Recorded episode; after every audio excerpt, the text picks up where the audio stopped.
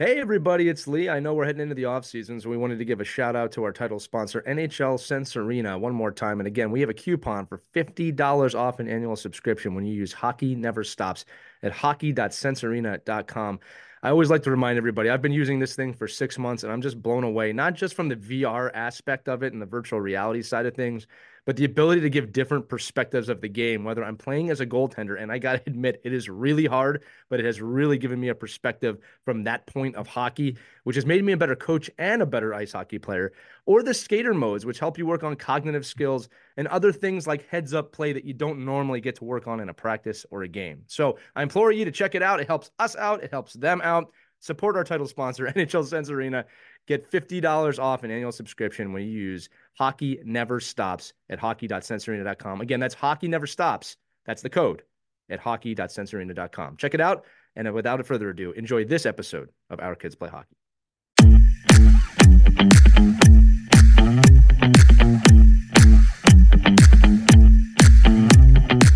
Mike and I dive into this episode kind of as coaches today to discuss whether coaching should be emotionally draining or if it's an emotional investment of your time. And we go through a lot of the uh, tips and tactics that we use, really mentoring ourselves as younger coaches in a way um, of things we wish we knew then, now, on how to approach practice and how to approach uh, coaching youth hockey.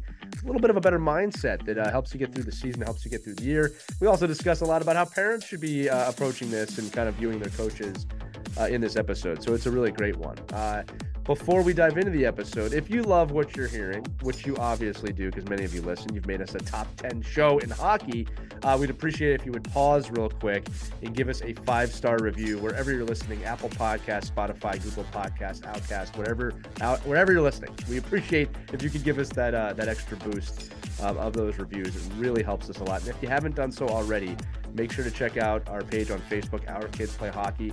Our group is where you can ask questions. You can continue uh, discussion from some of the episodes we've had. We have a lot of people there that post uh, as themselves or anonymously um, asking for help from the community. It's really been a, a wonderful place for everybody. So check that out. Again, Our Kids Play Hockey on Facebook rank our kids play hockey wherever you listen to podcasts. But above all, enjoy this episode with Mike and I as we discuss should hockey coaching be emotionally draining? Here we go. Hello, hockey friends and families around the world, and welcome to another edition of Our Kids Play Hockey. We have a fantastic question today submitted by one of our users. Mike and I were discussing it on the air for a while. Mike. Yes, Lee. Go ahead. I have the question here. I'm going to give it to the audience now. They're eagerly waiting, and I've been teasing them too long. The question is Should coaching youth hockey be emotionally draining? It's a great question many people listening right now going, I'm emotionally drained as a parent, as a coach. But today we're going to discuss this as coaches of how emotionally draining or not emotionally draining coaching youth hockey is, because I think it's an important perspective that everyone gets, Mike. I really believe that. Yeah. Uh, well, yeah, I get everybody. Yes, you, you, you, you are by by definition when you're coaching at any level you're emotionally invested hopefully hopefully you're not some cyborg and just come out there and don't have any care about who you're working with and you what you're doing. if you do right? do that. yeah, well, and, and maybe you will. I don't. I mean, I see a lot of cyborgs out there though. So I think I think yeah, if you're not if you're if you're emotionally invested, that's probably um, a good sign you care. But should you? But what is that emotional investment consists of, and and right. at what detriment to your emotional health does it um, should it manifest itself? Well, I, I can tell you this um, with youth hockey specifically. When so I define started, define our youth hockey here today. We're we're we're talking like ten U. Yeah, I would say 10U down. I mean, in my experience, I'm talking about just starting with Atoms for the first time. I'm going to kind of go through my journey a little bit. You've been through the whole thing. Um, and again, like I came into Atoms after having coached very high levels for quite a bit of time. And I'm not gonna lie to you, the first season or two, uh, I was completely emotionally compromised and it was draining. But that's because I had not matured yet in the role. And I'm I'm I'm hoping to be able to share. Here's what I've learned from coaching those levels that has really, in my opinion, made me a, a much better uh, emotionally stable person um, when coaching those levels because I really do feel like I have a grip on it now. Um, but I'll tell you right now, Mike, when I started, Um, I had very little patience. I had a lot of anxiety. I mean, my kid was on the ice, which probably didn't help with that anxiety. I think if if I was just coaching kids, it would have been different. But yeah. um, I, have said this before on the show, but I got to say it again. I had to really learn how to be patient um, as a coach, as a parent, and it's not just on the ice. This is what I wanted to say. It's everything from hey, when we get home, you have to empty your bag, you have to dry your equipment, you have to pack your bag, and it was just none of it was happening. I was really upset, uh, constantly saying to myself like, I really am not enjoying this. And then I remember there was a moment, Mike. I kind of hit this uh, wall, and I said, you know, it's not it's not the kids, it's me. Right. And and when I when I hit that place, things started to change. Like I'm expecting at the time, you know, a six, seven year old to kind of know what to do with their bag. And I'm I'm probably speaking pretty aggressively. It's like I wasn't even making an environment where it was going to be conducive to learning. It was just a hassle. Right. So what I what I did was I decided I'm going to change my mentality here. I'm going to be insanely patient. Instead of thinking these kids are going to get something in one practice or two practices, it might take them the entire season. And I, I have to be okay with that from on the ice. In terms of the hockey bag, it's maybe I should help him first or help her first uh, before I get on them and, and just find a better way to teach. Because at the end of the day, Mike, this is the big realization. One is that I play a role in my own emotional state, right? I, again, I went from being emotionally draining to emotionally invested. And then the other big realization is that coaching young kids, it's like preschool, kindergarten, first grade. You you have to have the same level of patience with these kids that your those teachers do, because they're the same age. It's the same thing in school for them. Um, and again, once I got there, I, I, really started to change. And again, now I'm in a position, um, Mike, and I'm going to throw it to you that I, I really am very comfortable now with progress and or lack of progress might be the better word um, or emotional outbursts from a nine year old, eight year old, seven year old, which is really kind of somewhat normal. Um, and just being patient with all of it. I, I've, I've gotten myself there. But if you're a new coach or you're the parent of a kid on a team with a new coach, uh, it's hard. it's really, really hard. Yeah. I mean, like, so when I was, when I was direct, when I was um, overseeing the coaching education program for our district, the first, the first, literally the first two weeks I was in the role, the first thing I did was seek out preschool and kindergarten teachers that coach hockey. And I'm like, that is the key. Like, it doesn't right. matter what, it doesn't matter if you know any hockey. And frankly, it doesn't even matter if you know math, science, and in English in preschool and first grade. It really doesn't. It matters. Can you emotionally invest your time in kids and have the patience and the understanding that they're there's it's impossible for those children to feed off of what you think they should be at, at six and seven and eight years old. Now, the caveat to this is are there eight year olds that are that are 15 year olds yes there are there are kids that are very mature that are tying their skates at four years old that are taping their own stick that are watching game film. There just are. I mean, and, yeah, that's good. That's that's great. I think that's great for those families. I guess it's it's it's not a it's it's it's a it's a you know if that's your child, then then hey, you're you're you're ahead of the game. I guess as far as the you know the amount of pressure you put on yourself as a coach or a parent that your kid needs to aspire to be a pro hockey player. But for 98% of the rest of us, a six year old is still playing with Legos, is still not cleaning their room on a consistent basis. Barely read. Is is is is is the is the kid that says, "Oh, I know you made me dinner the last three hours, but I don't like that, so I would like a dinosaur chicken nugget." Everyone I, is nodding with you, Mike, on that one. I, and I get it. I, I and, and that's and I, and I listen. I was I was that coach. I was the coach when I was 23 years old working with kids, sc- screaming and yelling. Why don't you get this? These kids got to be the stupidest people I've ever met in my life. And like, why aren't you listening to me? Well, right. because you're boring and these drills are hard and I don't understand them. And what the hell are you doing? like, like, and, and I always resort to it. I mean, it's so funny when, when we're working with new instructors now at the learn to play level and the intro to hockey and even with older adults, like we would do with an adult hockey learn to play. Always resort and fall to fun. Always. Something's not going well, play tag. Absolutely. The kids are a little erratic, play keep away. The kids are, are not listening and they're not engaged. Your drills are boring. They're not, not fun.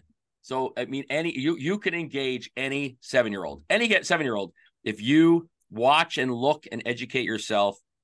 Um, you can engage any seven year old. Now, I think the conversation kept stemming around, and and the and the kind of the call in and discussion was around, you know, the emotional, like how do you control that emotion as an adult, like and where and where does it go over the line, like are you are you really that adult that is just losing their mind in in a in a in an hour. I mean, imagine going like I just can't imagine anymore. I can't imagine going to a 50 minute practice with a bunch of six year olds and dreading it right. and being like, oh, this is the worst thing I can be doing out here. Because you know who notices that? Those yeah. six year olds. Well, and the parents. And, and you know what's right. interesting, Mike, and what we both said here is that there was this moment of realization of it's not them, it's me right? And I, I, think that that's part of the maturity of a coach because look, look, I would say there's there's lots of different coach forms. Most young new coaches come in with the attitude of I'm going to revolutionize how this is done and I can teach anybody and we're going to learn and we're and, and, and here's the thing. It's actually a great kind of thing. It's a great thought, right? You want to do a good job. That's really what you're saying. Um, but it's very hard to relate to a six, seven, eight, nine, 10 year old if you're not going to meet them where they're at. Um, and one of the things you just said, you know, if the kids are not paying attention, you know, look, look, I think there is some room for, hey, listen, depending on the level, when a coach is speaking, you do need to listen. I, I don't have a I don't have a problem instructing the kids of, hey, listen, we do need to pay attention when coach is talking. But if it's habitual in the sense the kids aren't caring, yeah, no, you need to look at the drills. Are the drills fun? And again, listen, we said younger. This is true, really up up the ranks. I mean, even, even when I was a teenager, I wanted the drills to be fun. They had a higher purpose. I, well, I guess that, that, yeah. So so the answer to that is right. Are they age appropriate? Right. So they, they, they yeah. can be fun, but are they age appropriate? Like I watched. So we just did a program in the Bronx with a bunch of uh, first, second, and third graders, intro to hockey, and these teachers were on it. Like right. you, you, all the kids are yelling. I'm, I'm like, everybody listen, everybody's got to listen, sit down, and they're like, they just do one little like, like yep. little. Yep, that's yep. Like three, two, one, what? boom. Every, all the kids are Listen, Mike. So what I do, just so you know, I love to give actionable items. Is I will always say, if you can hear me, put your hands on your head. Put your hands on your head if you can hear me. Kids understand Simon Says. They always have. In fact, last night we had a game and they were a little rowdy before the game. I played Simon Says. Man, they all perked up. I know that game. We can play Simon Says. Right. Easy. So, so again, to your point, one of the things that I actually sought out, and we I'd love to share this information, right? Is I realized pretty quickly in the youth hockey journey I need to start looking at elementary education education.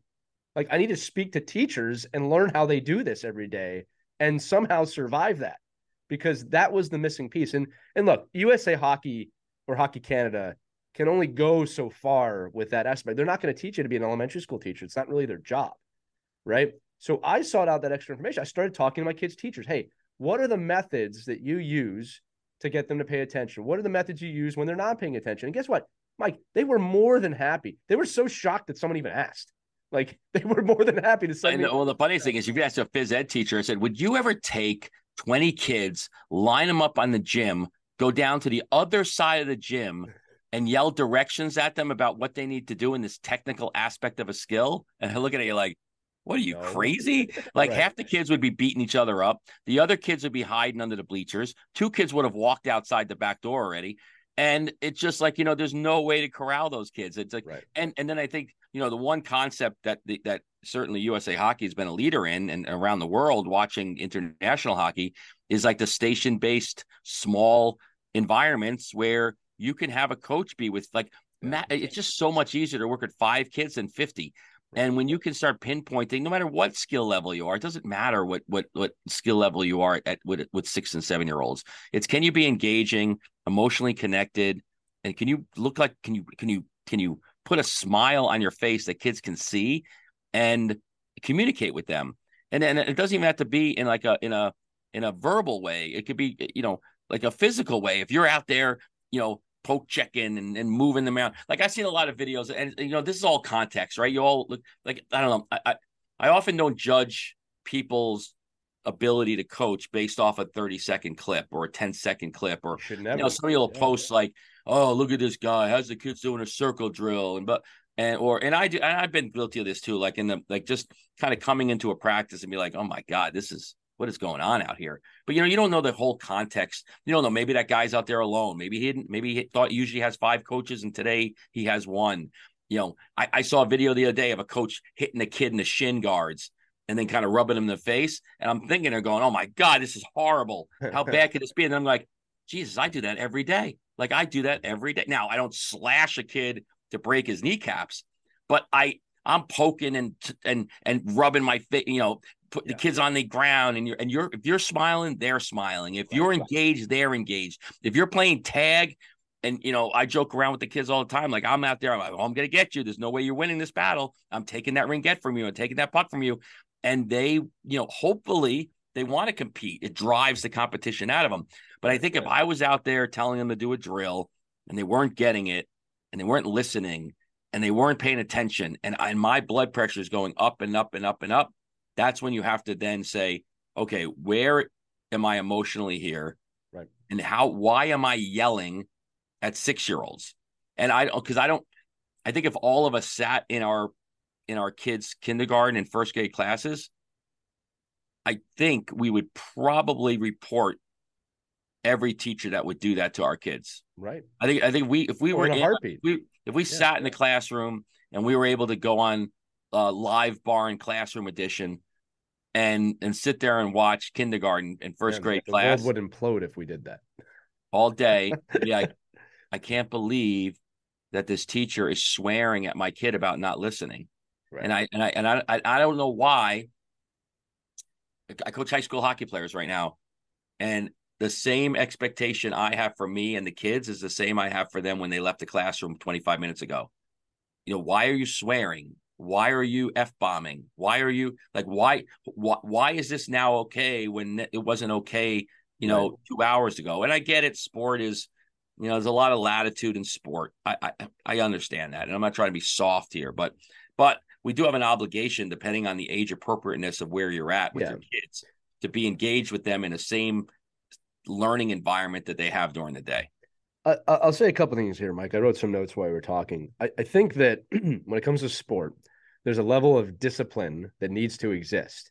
All right. Now, now my philosophy with discipline with younger kids is mm. kind of the the the break them down to build them up kind of mentality. And when I say break them down, I don't mean verbally assault a kid.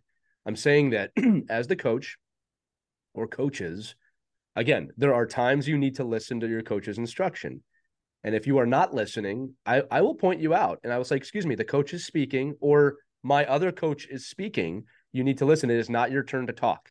I have no problem disciplining a kid. I will also always be, and I practice what I preach, and anybody who has been on the ice with me knows this. I will also be the first one to high five that kid when they do a good job the next time. Or I will say, hey, you did a great job listening that time. You break them down to build them up. That's that is how I teach them um, that aspect. And I don't think there is anything wrong if it's done the right way of e- explaining that type of discipline to your children. Again, it's not why aren't you listening? You need to listen when the coach is speaking. It's not. I'm not again not verbally assaulting them, but I'm saying when a coach speaks, you listen. It's instructive. All right. And then same thing on a drill. If if someone's not paying attention on a drill, I'm not going to scream down the ice. I'm going to hey come over here. We're going to start again because that's not what I explained. Were you paying attention? Again, I, I do think, and again, this is at any at any age level. If you start quote unquote soft, I mean you're setting yourself up. You you need to start with a certain expectation of this is kind of how it goes when when the coaches speak, you will listen. These are my expectations. Now, with that said, this is kind of the other thing I wrote down. You have to have realistic expectations. It is not realistic for me to think that seven, eight, nine, 10 year olds are going to listen on every word that I say, every practice at every time. That is absolutely not realistic in any way. Right. So I expect to have to do some of this explanation or discipline or whatever word you want to use there. And I think that where a lot of coaches run into the emotionally draining side, Mike, and this is where I want to throw it back to you, is they'll come in with this expectation of this season, I want to accomplish these 15 things with this team. They can't skate, pass, or shoot. And when I'm done with this team, they're going to be the best in the league. Like you, you, you don't know the team yet. You you can come in with some expectations, but after five or six practices, you have to be willing. And again, Mike, this is where a lot of coaches get lost.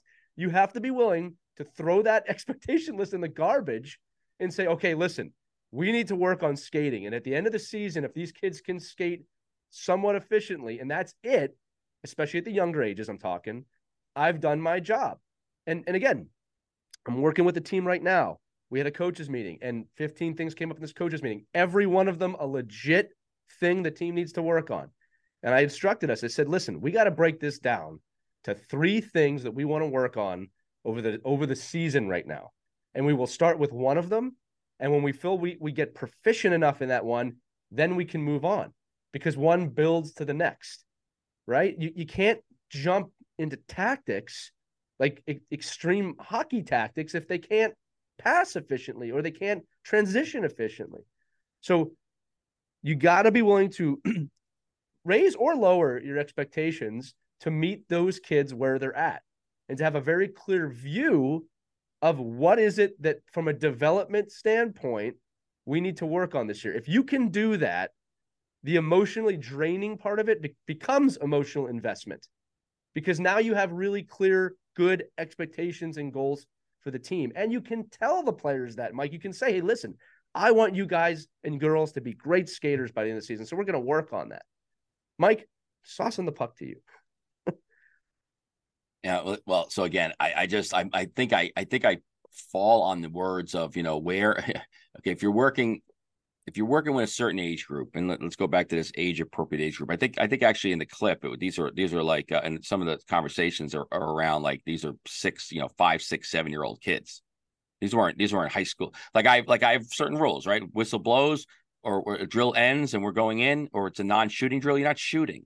Like if the, the, the whistle blows and we're calling everyone in and we're, we're going to we're transitioning to the next activity you're not ripping pucks off the off the you know the back of my head like it's just an expectation and if you do there's a, there's a discipline there and I, I have that at every level right? So now am i worrying about a five year old hitting me? No but i'm worrying about an 18 year old hitting me. Like I, I don't want you know I, I where everybody relaxes the whistle blows and all of a sudden this guy wants to wheel around and take a puck off the you know yeah, uh, t- off the post. So so little things like that right? Um, or, or, it depends on the age. But if we're talking about you know coaches that get emotionally crazy, um, emotionally invested or o- overzealous about certain aspects aspects of where they're at teaching, a lot of it's because you're trying to teach. I mean, you're you're trying to you're tr- you're you're trying to do stuff that for for most of the kids in your team, uh, concepts that they don't need to understand, want to understand or even benefits them from understanding. You know, if you can find ways to play, play, play, just be an area, you know, again, if you need technical pieces of stick handling and block drills and, you know, tactical stuff, that's fine. In, in my opinion, after, uh, Jesus, you know, like 35, 40 years of doing this consistently. you, don't, you, don't, have to count it out on the air. I, I just don't, I just don't think it's, I just don't think it benefits the six year old. I really don't. I think there's like when I watch coaches do flow drill breakouts with seven year olds and eight year olds and mites. It is absolutely now. Can they do it? And do some of the kids look like they can do they it? They can do something. Like they, yeah. they're out there, but they're robotic. Like if you're yelling at a kid for not taking the puck behind the net, hitting the winger, and then the winger hits the it hits the centerman, it's cutting across the top of the you know circle. I, I see it every day. I walk into rinks every day, and I'm looking like, why is why do people accept this? Like, why do people want a seven year old uh, to look like an 18 year old? And why do the coaches, why do they get so emotionally crazy about them not being able to teach that? And what it tells me is they just don't know, they're just not educated to know that they can't teach it. Right. That it's just not in the, it's not in the lexicon of what they should be teaching those eight year olds. You know, just isn't. One of the I'll get pushback. I'll get pushback from the AAA elite coaches. I get it. Um, but you're dealing with very, very few people, kids, and even at the elite level with those few kids, there's very few of those kids right that are well, getting it. The, to get to the elite level, a lot of things have to happen for a player to get that good, right? Well, I'm saying elite too at seven year olds. So that's I'll, I'll, oh, I'll, oh, you're you're making the sarcasm. Look, here's the deal. Everybody advances differently. Like hockey players are like kids who read or do math. Everybody develops a little bit differently. You're gonna right. some people. I have seen athletes become 15 or 16, and you never would have given them a look and then suddenly they are the best player on the ice by far because they're great athletes. But Mike, I want to rewind back. You know, one of the, the most eye-opening moments for me, probably about 10 years ago, um, was I remember I was in a coaching uh, clinic for younger kids. It's kind of one of the first times I ever had to do that. And uh, I was asked to describe a stride, like a hockey stride, mechanically. Um, and I had a really hard time with it because I've never had to do it. I could always just yeah. skate. You know, I was always coaching older people that, that older people, you know, older players that knew how to skate. And suddenly I'm being I'm being asked mechanically from the core to the hip to the knee to the ankle to the placement to the dry. I mean, things I had never thought about before. And I'm realizing right. in this moment, like, wow, I don't know how to teach someone how to skate. I mean, I do, but I don't. you know what I mean? And and I can show them, right? But I can't put it on a whiteboard and say, "Listen, this is what I need you to do." Right, and, and it's you know that was another eye opening moment for me of just, hey, you don't know everything, right? You, you can always be learning, and it's like you're saying with the breakout of you're, you're teaching them something before you know there's ten steps before the breakout. Now, I, I also understand at the really young ages, it's like, oh, if we can get the breakout down, we can get goals, we can get goals, we can win games. Well, I mean, look, first off, in Mike, they don't keep score most of the time. You know, by the time you get to squirt, you know, that's a good skill set to start learning. But if they don't understand the purpose or the skill sets behind it, you know what ends up happening? Defense rings it around the boards, winger misses it, goes to the defenseman on the other team. They shoot the puck, defense gets it, rings it. It, it becomes cyclical, right? When there's a lot of like, you know, again, personally, I think possession's an important skill to understand. Of don't don't just play ping pong with the puck. Let's build some confidence in our players of holding on to the puck and having someone earn the puck from them. And I, I always tell my players, look, I tell adult league players this: if you have the puck and there's no pass, don't just throw it away. And if you have the puck and a player comes to you and takes it from you, they've earned the puck. I'd rather they earn it beating you than you just throw it to the other team. Now that that is to me, along with skating and stick handling and passing, a valuable lesson for a young kid of you don't have to throw it away right away. You do need to look for your teammates, but you don't have to throw it away. Right. So little things like that. Um, just keeping the conversation on on uh, course here, Mike. Another thing I want to bring about just with emotional draining. There's some advice I got as a high school player that I think applies heavily, equally to coaches and parents for that matter. And I remember I was uh, was being driven to a game by one of my coaches, and I was having a, just a hard time. It was high school. I was having a hard day. Whatever, life was happening. And he said to me, "You know, when you walk in this rink, you leave all that outside. You have to leave all of it outside. You're here to play hockey. Play hockey. This is your place of peace." And you know, honestly, to that point, no one had uh, really told me that. And we talk a lot on the show about being present, right? It's the same thing as a coach this is what the kids don't understand. And by the way, the kids don't care. If you had a hard day at work or you had an argument with your spouse or you had horrible, horrible traffic on the way over or the weather is bad, A, kids, they don't care, nor should they care. It's not their job to care about that. They're kids. B, you got to leave all of it outside the rink. When you walk into that rink, it should be a fresh place for you. You have to leave the day outside. And here's the reason why you deserve that as a human, and the kids, most importantly, deserve that too. When you walk into that rink, all of the stresses in your life, I know it's not as easy as it sounds. You got to leave it outside the door because when you walk in that that rink, you're a coach now. I mean, you're coach all the time, but you know what I mean, right? So it can be a place of peace for you too. But I think if you walk in there with the I had a horrible day, and now I got to coach these kids, you are just completely setting yourself up for disappointment. Right now, I got to say this too at the same time. Parents that don't coach, remember yeah. your coaches have had a hard day sometimes. You don't know what they're coming from. You don't know that you, if, if you, here's a good one. If you hit traffic getting your kid to practice, it's a good chance the coach did too. Right. And trust me, none of us want to show up 10 minutes before practice, fumbling around with the game plan or the practice plan. You got to remember that the coaches have lives too. And I know uh, many of you do. I, I to be fair, Mike, like many, many parents often ask, how are you doing? Is everything okay? I mean, I'm, I'm not saying that everybody's rude, but you know, if you see the coach on the ice has had a bad day, yeah, maybe he had a bad day. Maybe she had a bad day. All right. We're human, right? So we, we all have to exercise some patience with that to a point, right? That, you know, if someone's out of line, they're out of line. But go ahead, Mike. Yeah, well, no, I mean, I think that's why you got to be careful about when you're at the youth level, right? Everybody's driving, you're driving, they're driving their kids. Yeah, kids you know, hard, driving. fast rules of of right. you know oh, you have to be there you know an hour before a game and then you show up five minutes before the game and you're late like do you how do you discipline yourself like what do you like you know it's just there's there's all there's all kinds of you know, there's all kind of pitfalls at the at, at the youth hockey level that that that everybody likes to look like they're you know coaching in the NHL. But you know, there's a, there's a lot of other aspects, and and you know, listen, I was at a college hockey game uh, just a couple of weeks ago. I think the bus was late, and they had to, they had to, they had to move the game an hour. A college hockey game, Division One college hockey game. Wow. You know, so so they just had to wait and say, hey, listen, things happen. You know, accidents happen, and things break down, and you know, travel's not the same. Something you know, this is you know, not these guys aren't Life. making billions of dollars. Yeah.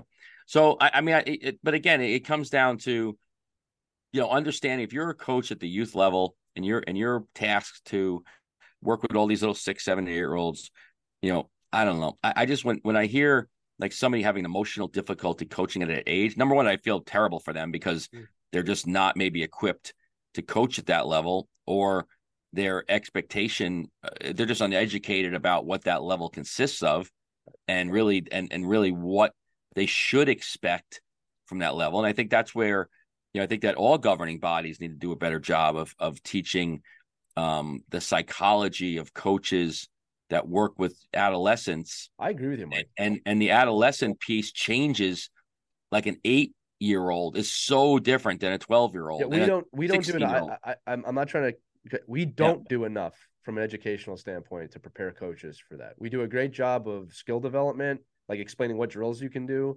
We do a great job of uh, like safe sport, like what you can't do. Uh, but we don't do a great job of teaching. Right, like here's how to deal with yeah, an eight year old. Yeah, it's funny because the drills are the least important thing that we right. that we need to know. They really are for a seven year old.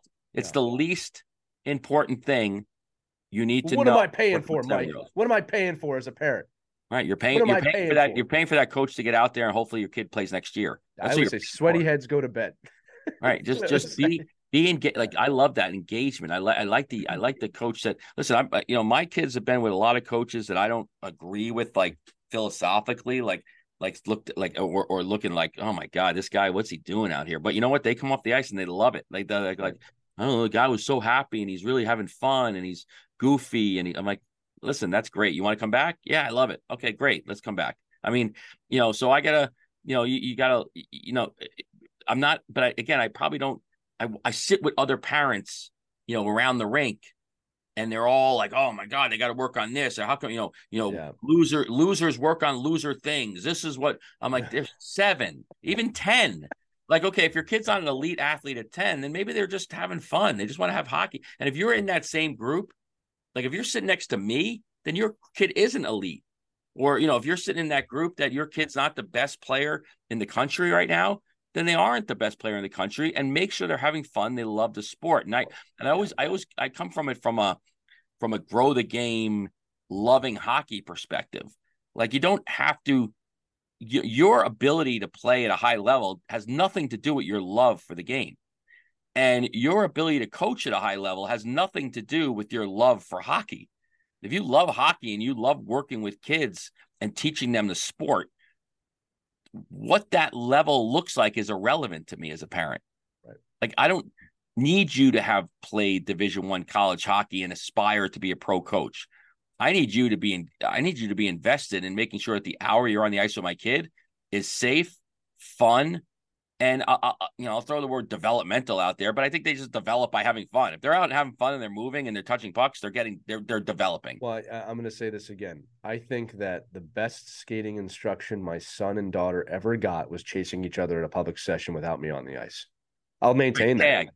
Tag is the best. Yeah. Know. and, and I'm watching them, Mike. I'm watching them. They're doing things that they don't even realize they're doing. They're skating backwards, skating forward. They're going down. They're going up. They're doing the grittying on the ice, which is balance kids self teach a lot. I'm not, I'm going to echo what you said. I'm not saying instruction is not important, but I mean, every statistic shows that instruction within a fun environment is more powerful than just instruction. Because here's the thing, and, and parents need to hear this too. We can instruct your kids completely. Like we can make it no fun, full instruction. And you might think that, okay, well, they'll develop.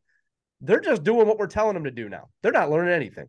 They're just doing whatever coach says because that's what coach said to do. Just mimicking the mimicking the, the skill, and, that, yeah, and that, that's I, not learning. The the why behind the skill, like telling a kid, if you can become a great skater, you can become a great shooter and a great passer and a great teammate. The why behind becoming a great passer. I'm about to do a clinic here in a few weeks, a playmakers clinic. And I'm realizing, Mike, there's not too many playmakers clinic out there, and the whole clinic is going to be based on uh, passing the puck And you know where we're starting this clinic? It's not on passing. It's let me tell you why passing is important. Let me tell you how to catch a pass properly and why that matters when you're making a pass or taking a pass or giving a pass or receiving a pass. You know, I'm going to make it fun. I'm going to make passing fun. I, w- I always love being a playmaker, but I want to make the kids to feel that too. Right. So, like you're saying, it, it has to be fun, my friends. If it's not fun for you as the coach, and not every practice is going to be perfect, it's not going to be fun for the kids if it's not fun for you. Right. You know, Mike, another one my, my coaching evolution. And, and again, look, this is just me. There's no judgment on anyone really with what I'm about to say.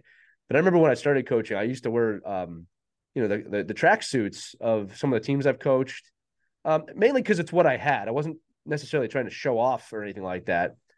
But I kept doing this. And I remember like one time I didn't have my track suit. And I was like, why don't you just wear a hoodie and like pants? Like, I don't like what, why am I going out of my way to find this coaches? And now I just, I kind of go out in a hoodie and like, you know, athletic pants. I'm like, what do I care what I look? Nobody cares what I look like. Right now, again, anyone who wears a, a tracksuit, nothing wrong with that. Wear whatever makes you comfortable. Um, but I'm saying is like th- this is me kind of shedding the layers of like I don't I don't need you know to look a certain way to coach these kids. I don't need to look like a coach. I think in my hoodie and my athletic pants, it's like I'm almost on their level, right? And I and I want them to understand this. I want to have fun with you, and the drills can be fun if you listen and pay attention and you understand why we're doing them, we'll make these drills fun. I'm going to reiterate is every practice perfect? No. Do kids need to be disciplined at times? A thousand percent. Right? Are there times you need to stop yeah. a practice because no. it's going so bad? Yes. But but it all starts from a place of love, as Mike said, a place of fun, uh, and the understanding that life is emotionally draining, not just hockey, and you got to prepare yourself for that. Right. So a couple of things there. If your if your if your practice is not um, going well, I would almost I almost give you a, a, 90% chance that you probably didn't plan practice. Oh, 100%. Right? I'd say so, it's 100% chance. So so so if you're if you're practicing going well, it's because you're probably winging it and you had no plan, you have no support, and you really didn't. You're trying to do drills that you're incapable of doing because yeah, you didn't hoping. even know how many kids you were going to have, right. or how many coaches you're going to have, or where your ice was going to be. So that's the number one thing. Number two is, you know, I think there there needs to be the, the adage of you know kids don't know uh, how much you know don't care how much you know until they know how much you care that's that that uh, joe uh, is it joe eastman or uh, who came up came up with that the football guy right that that that's a such a true statement like they don't care. I've watched coaches, I've watched veteran coaches st- sit there in, in, in a mite practice saying, Do you know that in 1987 I coached four All Americans? Do you know who I am when I co-? and the kids are looking at him like, I don't even know where I am right now. Like I don't even know what you're talking about. Like what's an all American? You know, I just I just I just like I don't care what you did. It doesn't matter who you know. It doesn't matter where you played. It matters what are you doing for me Mr. So Mr. Bonelli, hey, coach, so and so. Like, what are you doing for me right now? Oh, what am I doing for you right now? I'm chasing you around because you're smiling and having fun and laughing and giggling. And and I think that, you know, and if you have a if you have a plan uh that's not working, then the plan needs to be just have go and have fun. Mike, I, I got a great metaphor for you to support your point, right? So I've done mites on ice many times. And when you do mites on ice in Philadelphia, Bob the Hound Kelly, Stanley Cup winner, champion, Hall of Fame player for the Flyers, always comes in the locker room. He's a, he's a gentleman. He always says hi to all the kids.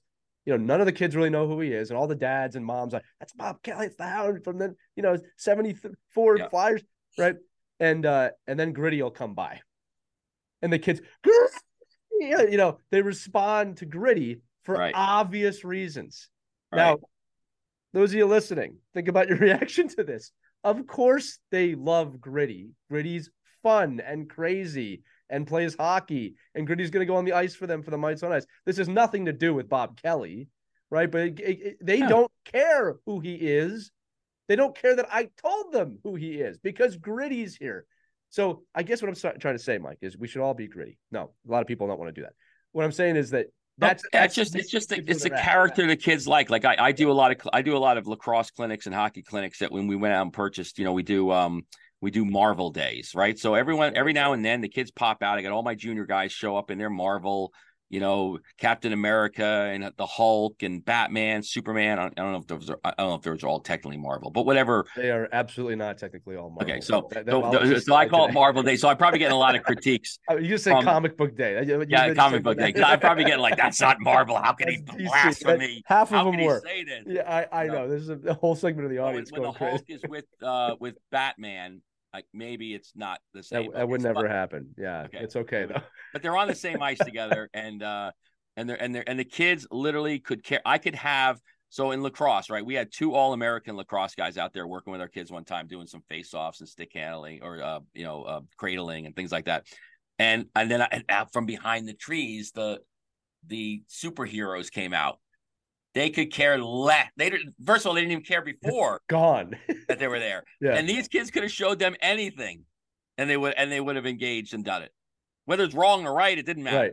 Right. For an hour, I couldn't get kids to leave and and, and, and I had like and we were paying these other guys like a lot of money to be there instructing all these nine year olds, and they're like, whatever, man. You know, I don't even know what the hell you're talking about. Yeah, it's fun. So, Kids know so fun right away. Fun. And and I do it in hockey all the time. Now it's not every day, like every just every once in a while, boom, the you know Superman shows up on the ice, and all of a sudden chasing Superman around becomes so much more energized and energetic. And you know, then we go back to you know the, the subject matter here, right? And that's what what the emotional you know content of my you know how i feel in practice. And i'm like emotionally like that would have a, a long time ago give me a lot of anxiety. Because i would be like oh my god we have like a half hour. We can't get like i, I am and these yep. kids are all running around like crazy people and i'm trying to get i'm trying to get them to learn how to break out of the zone. Right. And and like they, they're like well we don't even know what you're talking about coach. Like i don't care about breaking out of the zone. I care right. about but you know how i'm going to break out of the zone? I'm going to chase superman right. out of the zone and I, I think it's just, and I, when when I see, and I guess my the the short answer to uh, the the caller or uh, you know anybody chiming in on you know the emotional investment of a of a coach is don't be. Right. You don't need to be. There is no emotional attachment. There isn't. It's it's like if you're having anxiety about coaching children, then you you're the problem not the kids, not the circumstances, not the league you're in, not the level you're coaching. It's the it's the fact that you're taking this way too seriously and you're you know I'd be more worried about wow are my kids like are those kids eating right? And like I'm more invested in like am I going to send that kid home with his dad who's been up at the bar for the whole 2 hours of practice? Like that's where I get emotional. Like I'm like I'm I'm more like oh geez like like I, I just want to make sure the kids had fun and had a ball and not think about whether or not I taught them the one two two for the last hour. Well, and I want to reiterate too that again we're we're kind of alluding this to the younger levels.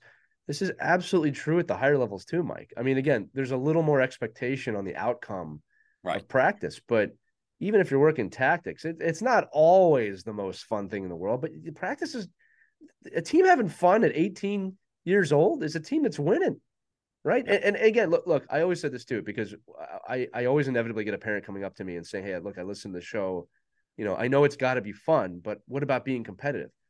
Well i agree with you eh, being competitive can be fun but you got to teach them how to compete.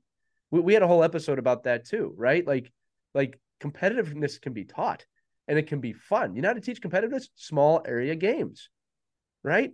You want or, if you want to contact me right now. I run i run a learn to play program for the new york rangers and is that a, is the, that a good team? The New York Rangers are they? The, the, the learn little little Rangers, but I follow oh, the New York. The New I do follow. Rangers. I, I, do follow I, the New York Rangers. like I should know who they are.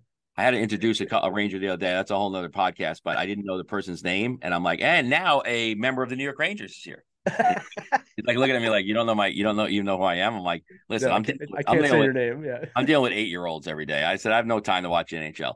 So, so the so, so the the the premise here, right, is that we run a high performance training environment, six station high performance training environment with kids that have no business being in a high performance training environment because they're not high performance players. But we run it the same as I would with uh, you. If you have the best 12U team in the country right now, I will share this practice plan with you, and your kids will learn more, have more fun, be more engaged, and it will benefit them at a high performance level.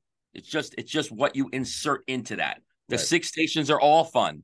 They're all battle drills. They're all competitive. There's a winner and a loser. You can do that. It doesn't, you know, to your, you know, your point is exactly the point I try to make all the time is that my ability not to be crazily emotionally involved in wins and losses and over the top about what kids are learning has nothing to do with the competitive nature of where I want the kids to be Right. two kids that can hardly even skate can compete against each other and they can win and they can lose like i can we can teach that there's a that there's that there is meaning between losing a battle like it, it there's a there's a there, but i want to teach you to want to win that battle Right. There's a way to teach that. That and and and, I, yeah. and I think you can do it without you know be, beating the hell out of yourself emotionally that you're not teaching that because inherently kids want to compete. You put kids listen you see it all the time right? I mean you put kids in two different environments you put a kid in an environment where they could win a prize and they try harder. Right. and the ones that don't and I, I say this in sport a lot the kids that don't try harder won't. And they won't. They just won't be that kid. They're not going to be the kid that's going to be your Stanley Cup winner. Well, They're just and- not, and Like, that's we can okay. only we can only Yeah. we can only aspire to who we're going to be. Yeah. I can't make you be a competitive kid if you're not.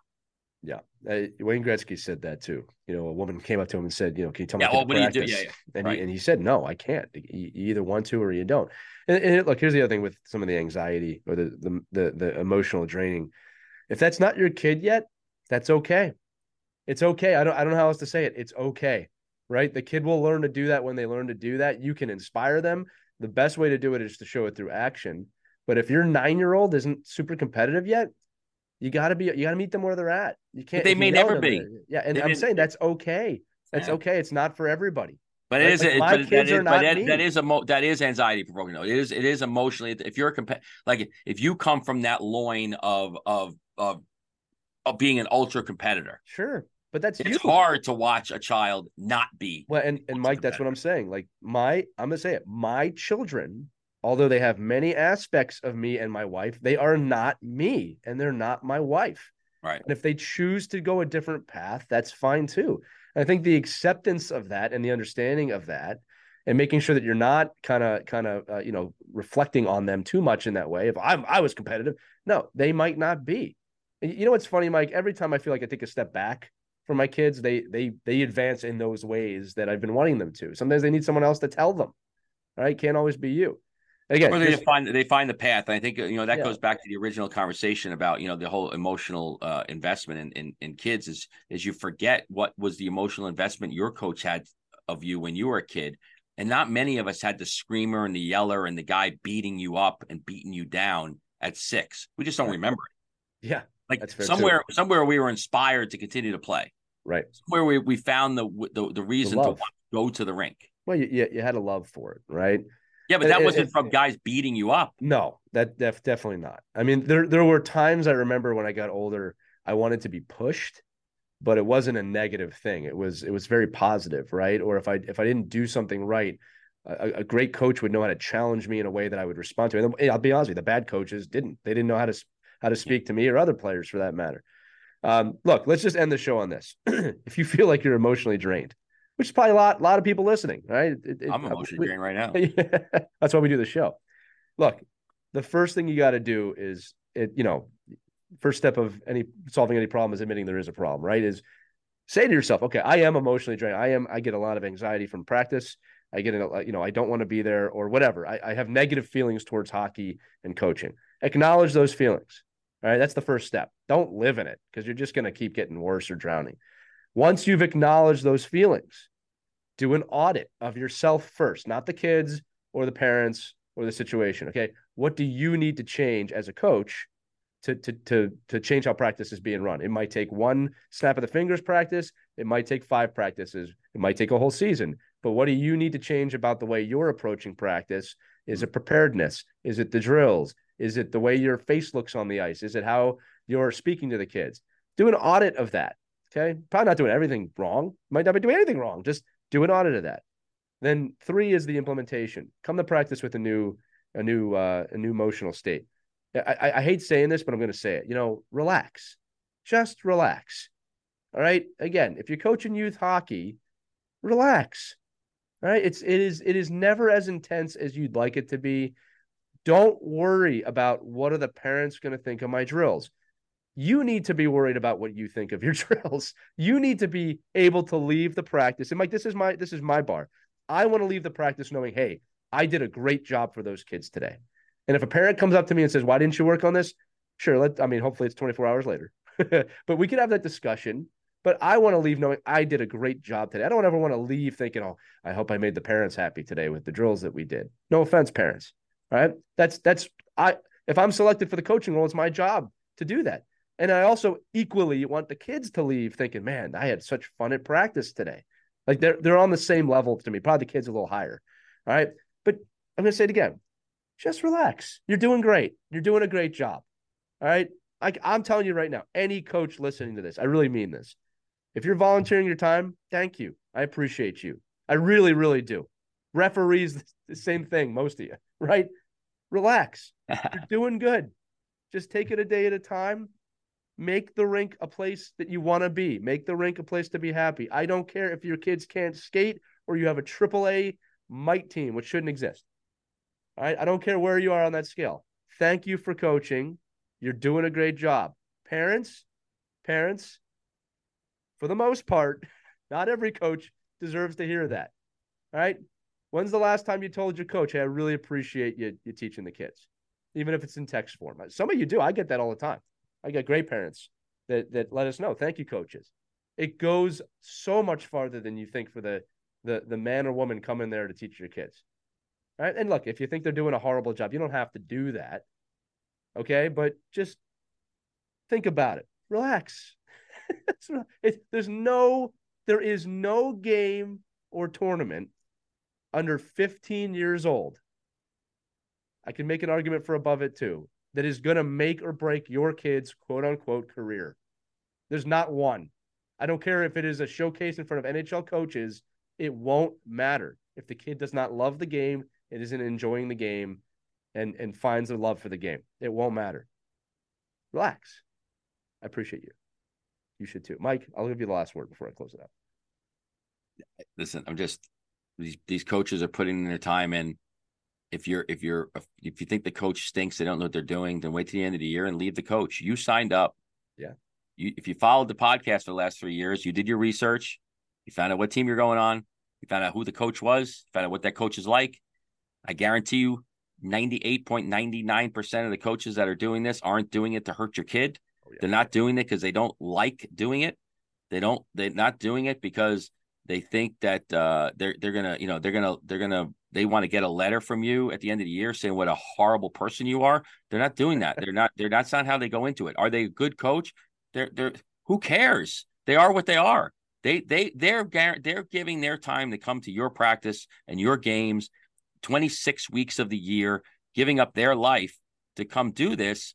You don't have to you know appreciate it is, is an understatement. You need to just accept the fact that this is the coach you're with, and then teach your kids and the other parents that are in the stands with you how to deal with that, and then you change it. I I, I don't. I think in all, it, I rarely have seen a coach get dismissed midway through a season. I mean, it's happened every now and then, but for winning and losing, no, no. I mean, come on, this is not the NHL. It's not college. Even in college, you don't see it. Like they just stick it out somehow. Like they like, okay, we got to make it work, you know, and let's just keep making it work. And let's use this as a teaching uh, you know, any anybody I advise or talk to, I'm like, listen, let's use this as a teaching tool. What can you supplement outside of what you don't think you're getting? And then you can, and then in March, you reevaluate what you've done. But in overall, the the the the anxiety here is mostly, you know, I think when we're talking about a coach having anxiety, sit back, have fun, appreciate the parents that appreciate you. Wipe Good out the parents that don't, because I, I guarantee it's not like, you know, everybody says, I go, who's everybody? Who's everybody? Tell me exactly who everybody is. Everyone says, Mike, your defense coaching is bad. Everyone. Right. Who's everybody? Well, the other two, the other two guys I I I I have I go to the country club with. Okay, good. Those two guys. Who anybody else? Well, I, I heard that some no, no. Who who is specifically they can't come up with the answer. There is sounds no like sounds there, like the uh, news media. There's no everybody. There's yeah. There's no everybody. Tell me specifically who's upset with me. Nobody. Okay. Why? Let's move on. Let's move on from there. So I think I think at the end of the day, it's it's never as bad as you probably think it is. It's probably better than you think it is because most people don't go out of their way to tell you how great it is. They just accept that it's great.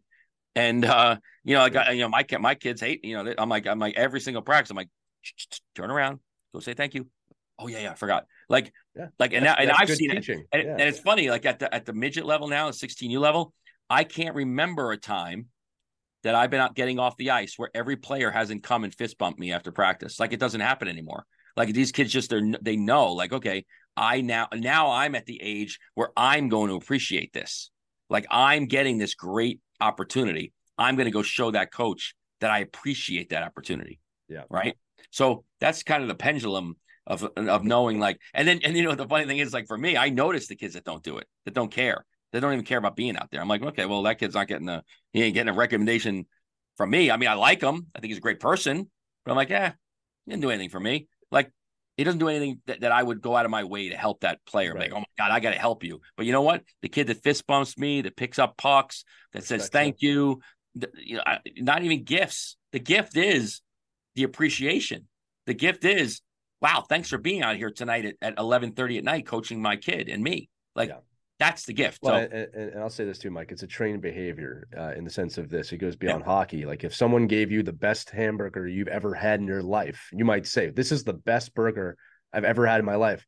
But would you tell the chef? Would you go out of your way to find that chef at the restaurant and say, "Listen, I just want you to know this is the best hamburger I've ever had in my life." I, I want to be the person that would do that.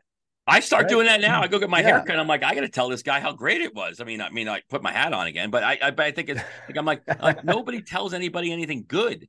It's always well. well here's the thing: how bad it is. There's a lot of good out there. I'm going to say this, and and this is an exercise I've had people do. If you count the micro moments of positivity and negativity, day again, positivity would be like someone holding the door for you, saying thank you, uh, and negative like someone cutting you off in traffic. Uh, most days, not all days, most days the positives outweigh the negatives. We're just not trained to look for that. Right. And I I made a decision years ago, Mike. I want to be a person that that brings positivity into people's lives. Right. I will tell people thank you. If I had a great meal, I, want, I tell the waiter, I try and find the hey, it was really great. Now I haven't had a haircut in years, Mike. I'm bald, but I can appreciate a good haircut. Sorry for bringing that up. Sorry there were many many years that I did get haircuts. No, my, my point is this: if if you see something you like, tell the person if you can, you might make their year. Uh, and we don't, you're right, Mike. We don't do it enough. So I actually feel uncomfortable when parents like that was the best practice I've ever been at. I'm like, really? Well, I mean, you must have been at some really bad practices, but I think, you know, but, but, you know, but I love, I mean, I, I do, I, I'm almoys like, it's so foreign, but it yeah. shouldn't be, shouldn't be. No, but, but and, and look, I'll, I'll close the episode. It helps my it helps my practice anxiety for sure. I, I, your, your emotional investment. I think that's where we wanted to change it to. That the the show is more from emotional anxiety to or emotionally draining to emotional investment. But you know, Mike, I just realized this like while we're talking, just to close this out. You know, a lot of the advice that we share, a lot of the thoughts we have, uh, is really almost me talking to a younger version of myself. Right? Like I feel like it's like okay, if I could sit down with myself 15 years ago, yeah what would I say? You know, it's like I said earlier, hey, Lee, relax. Like I would have taught myself that. Um, and I really hope that, uh, and I well, actually, I don't hope, I know uh, from your feedback, everybody listening, that, that, you know, we're, we're helping people out there. And that really is the purpose of the show. Um, to close it out, I want to thank all you once again. Not only does our audience grow daily, not only do we get great topics of discussion from you, uh, but we have maintained a top 10 podcast in hockey here for a bit um, which we're up against some pretty large hockey titans on the charts with that. So it's pretty mm-hmm. amazing mm-hmm. to me um, that you guys believe in us enough uh, to keep listening, to keep growing the show, to share the show. I get a lot of people, Mike, saying, "Hey, I shared this with my whole organization," and I want to practice what we're preaching, Mike, and just say to all of you, thank you uh, thank you for believing in us and what we're doing, and, and and more importantly, having these conversations. Mike and I are just two people, and Christy here it's three, but there's there's hundreds, thousands of people that are registered to play hockey and coach hockey, and uh, you're having these conversations because at the end of the day, you want to reduce some of this anxiety. Remember, you're probably not crazy, but you do exist in a crazy culture. That's why it feels crazy at times, but you're not crazy. Um, so I want to close it out with that, Mike. Unless you got anything else. I love it. Now I'm I'm getting I got to do a practice plan right now, so get ready for practice tonight. Uh, I'm going to steal go. that practice plan you offered before. I would like to see that as as we always share things like that. But everybody, thank you so much for listening to this edition of Our Kids Play Hockey. Again, share this episode. Uh, five star reviews are always appreciated on uh, Spotify or Apple Podcasts or Google wherever you listen. Uh, and make sure remember we have a huge library now of podcasts that you can uh, look at and share on OurKidsPlayHockey.com. But above all, remember to enjoy the game Remember to relax. Remember to be emotionally invested. You can check out all of that in the 200 episodes that we've done here at Our Kids Play Hockey. Have a great day, everybody. We hope you enjoyed this edition of Our Kids Play Hockey. Make sure to like and subscribe right now if you found value wherever you're listening, whether it's a podcast network, a social media network, or our website, ourkidsplayhockey.com. Also, make sure to check out our children's book, When Hockey Stops, at whenhockeystops.com. It's a book that helps children deal with adversity in the game and in life. We're very proud of it. But thanks so much for listening to this edition of Our Kids Play Hockey, and we'll see you on the next episode.